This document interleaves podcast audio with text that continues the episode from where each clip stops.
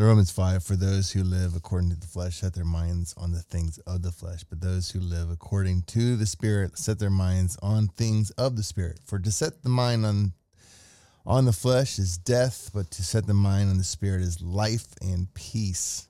For the mind that is set on flesh is hostile to God, for it does not submit to God's law. Indeed, it cannot. Those who are in the flesh cannot please God.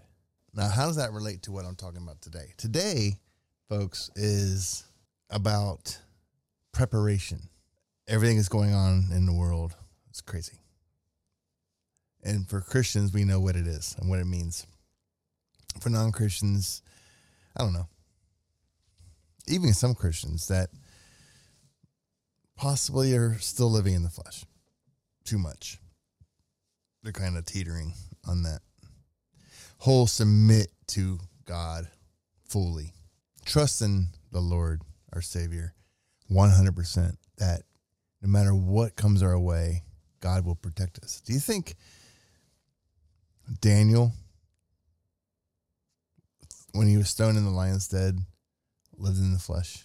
Do you think David, when he took a slingshot to battle the giant, was living in the flesh? No, neither of them were not only were they not living in the flesh, but they were not they were not worried. It's because they for long before that time were in the word of God. They were in the presence of God. They prayed and to to God daily. They spoke to him daily. They worshiped him daily. And therefore they knew because they had full and complete and utter trust in him that they were safe. And I've always said, if I die, it could be the, it's the best thing that can happen. Because to die is to live in Christ. Amen. To die is to live. To live is to die. We get so trapped in this we can that we can only help ourselves kind of framework. This mindset, you know, that we have to be ready for anything that comes our way with bullets or food, water, st- st- structure, a structure that no one can get in, locks and boards and nails and just things, things, these borders that we're putting up in front of our, in front of us, these, these protective barriers that we need to build up around us whether it's from evil getting blow, you know, the bad big bad wolf coming to blow your house down, or if it's just going to the store. And in 2020, everybody was putting masks on. Not not everybody. People getting the, you know, these because they're not putting their trust in God. I didn't wear a mask, or I I I I I I just told myself, you know what, my Lord has everything under control. If I was meant to leave this world, if I was meant to get sick and die, then that's what the Lord wanted. That's what my God wanted to happen. He is saying that your time on earth is complete and you can come home now. And I put my trust in him. I, I did, sure, I got sick. It was no different than getting a common flu. I was sick for a week. It sucked. It was bad, but I got through it. I lived. I lived, and then my body built a natural immunity. Just like any any other time I got sick in my life. I'm almost 50 years old. I've been sick a lot, and I survived every time, and I knew I would this time, especially this time. And I didn't care if I died. I did. I, let me let me rephrase that. I'm living, I'm still here for the purpose of the will of God. I'm here because I need to help my brothers and sisters in Christ spread the word because that to me is the most important thing to do. It's more important than anything else. Let me talk about something. We got this money thing going on. We got the the crash of the dollar. We got inflation. It's going to rise even more than it is already. I mean, there's a lot of rumbling. There's a lot of talk about stocking up on food, stocking up on bullets, stocking up on water, spending your cash while it's still worth something. It's never been worth anything by, but while it's still spendable, I don't even know if it goes digital. I mean, you can put your cash in the bank and it turns into their. I use my card anyway. I don't even use cash. So cash as a site is no difference to me. But the difference is, is this isn't just a cash. This isn't just using your card. This is a system where the dollar doesn't really come into play anymore. And it's their system that you have to submit to, basically, take an oath to, basically, in a, in a roundabout way, which I will not do because I will not be deceived. And if this is Uh, this is part of the beast system, and for me to join into that system is submitting to the beast, and that I will never do. So I hear things like, "Oh, stock up on gold and stock up on silver and stock up on cryptocurrency." I'll never get cryptocurrency. First of all, I don't. I think it's pretend. I don't. I don't. It's not real. It's what is it? What's it backed up by? And all this like mining, data mining, or whatever it is, bit mining. It's doesn't. It's not real. And there's this thing. I went on Twitter about a year ago. I my my account got banned when Biden got president because I went off said you're not my president, and I immediately got banned. And uh, I made a new account, went on there, was just posting Bible verses. It, it lasted about three weeks, and they banned me again. So then Musk took over. I'm like, okay, well, make a new account. So I did. And all I saw everywhere was, um, I don't know what's called, NSF or fake money, more fake money. And let me tell you something. I made a comment. I said, well, I wish you guys would, I wish this whole thing, this, I don't know what it is, MPL, I don't know, would just go away because it's just fake. It's garbage. And you're buying, you're buying things with fake money for un, unheard of amounts. Just because it's monopoly money, you can just make up whatever. Oh, it's $5 million for this painting. Okay. Or 5 million, whatever it is. And I was attacked in every direction by these people. And if you're one of them, I apologize. I'm sorry. I just don't buy into your crap. And they attacked me. It was so bad that I deleted my I just deleted my account. I just ghosted. There was no recovering from that. I don't want a part of it. And that's what Twitter's all about. So I don't want any part of Twitter either. I'm not buying gold. Gold's through the roof. I used to be a gold broker about 10 years ago for several years, about six years. I was a gold broker. I brokered fine fine metals, gold, silver, platinum, all of it. It's really high right now. I don't have enough. I don't have money to be buying investing in gold. And even if I did, I wouldn't. Because what are you gonna do with it? What are you gonna do with it? I have some food, probably a year's worth, canned food and rice. That was before. I, I, I've had that for a while. Before this even came up. So this is the second time this it seems more real now, but we'll see. Anyway, I just decided that I'm I'm not going to put my trust in ma- things of this world. I'm not going to I'm not going to panic. There's not a f- bit of fear inside me whatsoever. They, they don't submit to our system or die, then I die. Where's the line? Let me line up. You can't buy food? Okay. Then I will eat what I have until I'm out and then I will die. Because I think part of living in the flesh is relying on things that man has provided you. Is relying on things of this world to protect you rather than relying on God. If I run out of food and I can't buy any food and God still wants me here on earth, then he's going to provide. You, have to put 100% trust, 100% faith into our King. I think that's what fully submitting and fully, just fully giving up everything to Him.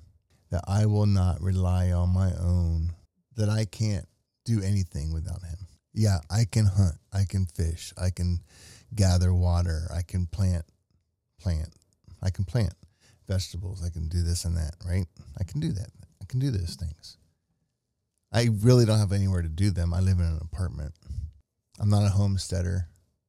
I almost was. I almost we were looking for land, but it didn't work out. So I was like, you know what? Screw it. We'll just stay here in this apartment until the Lord comes. I'm not fighting for this world. I mentioned this in a video before. My this is not where this is not my home anymore. When I became born again, when I came became a follower of Jesus Christ, when I became a saint, child of God, I gave up this world.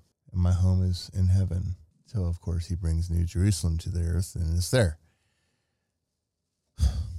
But it's a different world then. This world is going to be destroyed. This world is going away. So it's heaven. He will make a new heaven and a new earth, free of sin. So basically, what I'm saying is, where do we draw the line into preparing and surviving and fighting? Where do we draw the line between that and submitting and trusting? That's my question. Where, what part does God say, don't you trust what I can do for you? Don't you trust that I can provide for you? I provide for the birds. I don't love the birds as much as I love my children. Why would I not, you know, why would I not provide for you? This is my question. So, what happens with work when the money crashes? Do we even have a job anymore? It's only a matter of time before everything just. I want to know what you're doing. I want to know, I want your opinion. I want your comments. Uh, what do you feel about what I said? How much trust are you putting in God? How much are you preparing and how where do you draw the line? And this probably won't be the last time I talk about something like this. So follow if you want to continue this conversation. I'm really curious though what you think about what I said. Are you stocking up for the long haul or just enough to get by until the Lord comes? Are you going to be involved in this cashless society? Is it the mark of the beast? Probably not, but it's part of the beast system. That's for sure. Because in Revelation, it says that we'll have to take the mark in order to buy or sell. It's got to be, right? Because if you. If you do something wrong, you say something wrong, if you're posting about Jesus Christ on the internet, we'll say, they shut off your money. They have completely, they have, this is the whole idea is they have complete control of your finances. You can't say the wrong thing. You can't do the wrong thing. You can't drive too much. You can't look the wrong way. You can't offend people in hmm. Canada.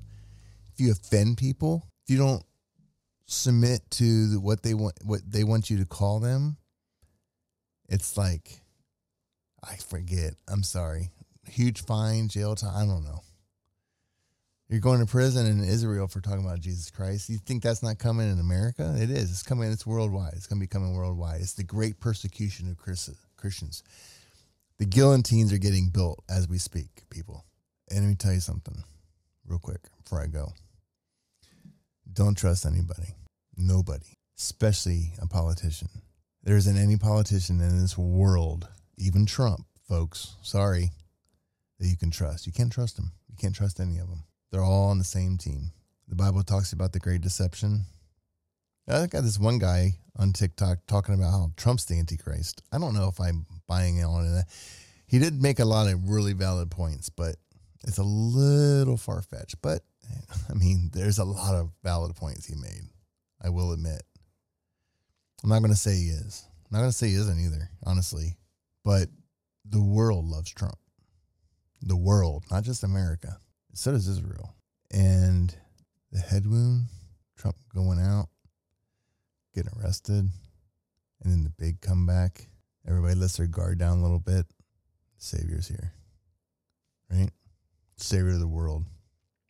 There's one Savior of the world, folks. That's Jesus Christ. Period. Don't forget that. But if he ended up being the Antichrist, really, wouldn't that be the great deception? Wouldn't that be the biggest blindside in the history of mankind? They don't call it the Great Deception for nothing.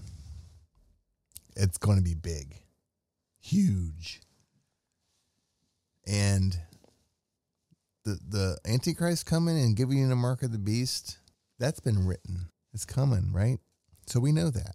We're not going to be deceived unless for those who are asleep, for those that don't read the book, and for those that don't listen to us Christians, for those that shun us and push us away and say, we don't want to hear your religious crap because they think it's about religion. They think it's a religion. It's not. The deception is when you have millions of people relying on a man to make things better again, which, which is what the Antichrist is going to do.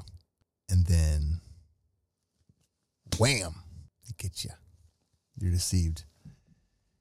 And you would never expect him to do that to you. Whoever the Antichrist is, I'm not saying it's Trump, but whoever it is, you're going to trust him with everything. Gosh, it, it makes so much sense though. Who else? Who else would the world trust more? It ain't to be somebody just comes out from nowhere that no one knows and then puts all their trust in just out of the blue. It's to be someone that you already had a high respect for and feelings for and, and a trust for and a need for his leadership, right? It's to be somebody that you long for to get back, to come back, right? And that's what makes the deception even more great than it is. It's to be huge. So I, I I'm just saying to you people, do not be deceived. Don't put all your trust in one basket. There's only one man you can trust, and that's Jesus Christ. Period. Jesus Christ. Period. Don't forget it. Don't forget that. Spread this. That's all I have. I've ran way too long. This might be five videos. I don't know. I will see you guys next time. God bless you. I love you, and I will see you.